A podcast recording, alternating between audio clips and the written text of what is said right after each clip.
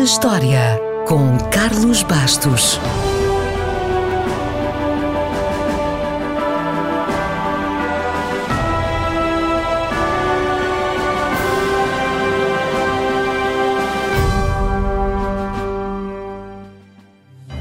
No dia 25 de novembro de 1984, mais de 30 estrelas britânicas reuniram-se num estúdio em Notting Hill e gravaram Do They Know It's Christmas. Ficaram para a história como Band-Aid e o seu objetivo era simples: juntar todo o dinheiro possível para combater a fome na Etiópia. A ideia partiu de Bob Geldof, depois de ter visto um documentário na BBC sobre a fome naquele país. Bob Geldof viu o documentário no fim de outubro e a música foi gravada praticamente em 24 horas, a 25 de novembro, para ser lançada no Reino Unido e na América no início de dezembro, ainda há tempo do Natal.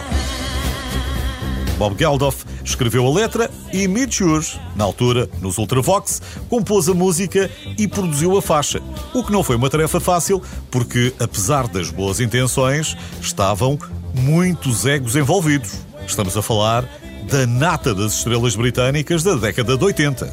Paul Young, Boy George, Sting, George Michael, Simon Le Bon, Phil Collins, Tony Hadley, David Bowie, Paul McCartney ou Bono e bandas como os U2, Genesis, Spandau Ballet, Duran Duran, Bananarama, Status Quo, Cool and the Gang, Culture Club, Frankie Goes to Hollywood e a lista continua. Se não vê alguns deles no vídeo, é porque nem toda a gente teve agenda para lá estar nesse dia. Mas gravaram e entraram no coro. Aliás, como foi tudo muito à pressa, Boy George teve mesmo de apanhar o Concorde em Nova York para chegar a tempo a Londres. Felizmente, na altura, havia um avião supersónico de passageiros. O esforço de todos valeu a pena e no Reino Unido, Do They Know It's Christmas tornou-se o single mais vendido de todos os tempos.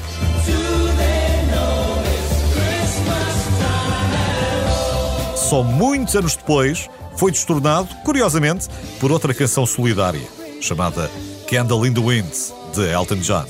A onda de apoio foi tal que o single foi vendido em todo o lado. Foi vendido em bares, em padarias e até nos talhos. Já agora, caso não saiba, a capa do single foi criada por um tal de Peter Blake, um senhor que já tinha feito um ou outro trabalho mais ou menos conhecido, como por exemplo a capa de Sgt. Peppers, dos Beatles. Esta foi a primeira das grandes canções de solidariedade de um grupo de superestrelas, mas um ano depois, os artistas americanos seguiram o exemplo e juntaram-se no projeto USA for Africa para lançar We Are the World.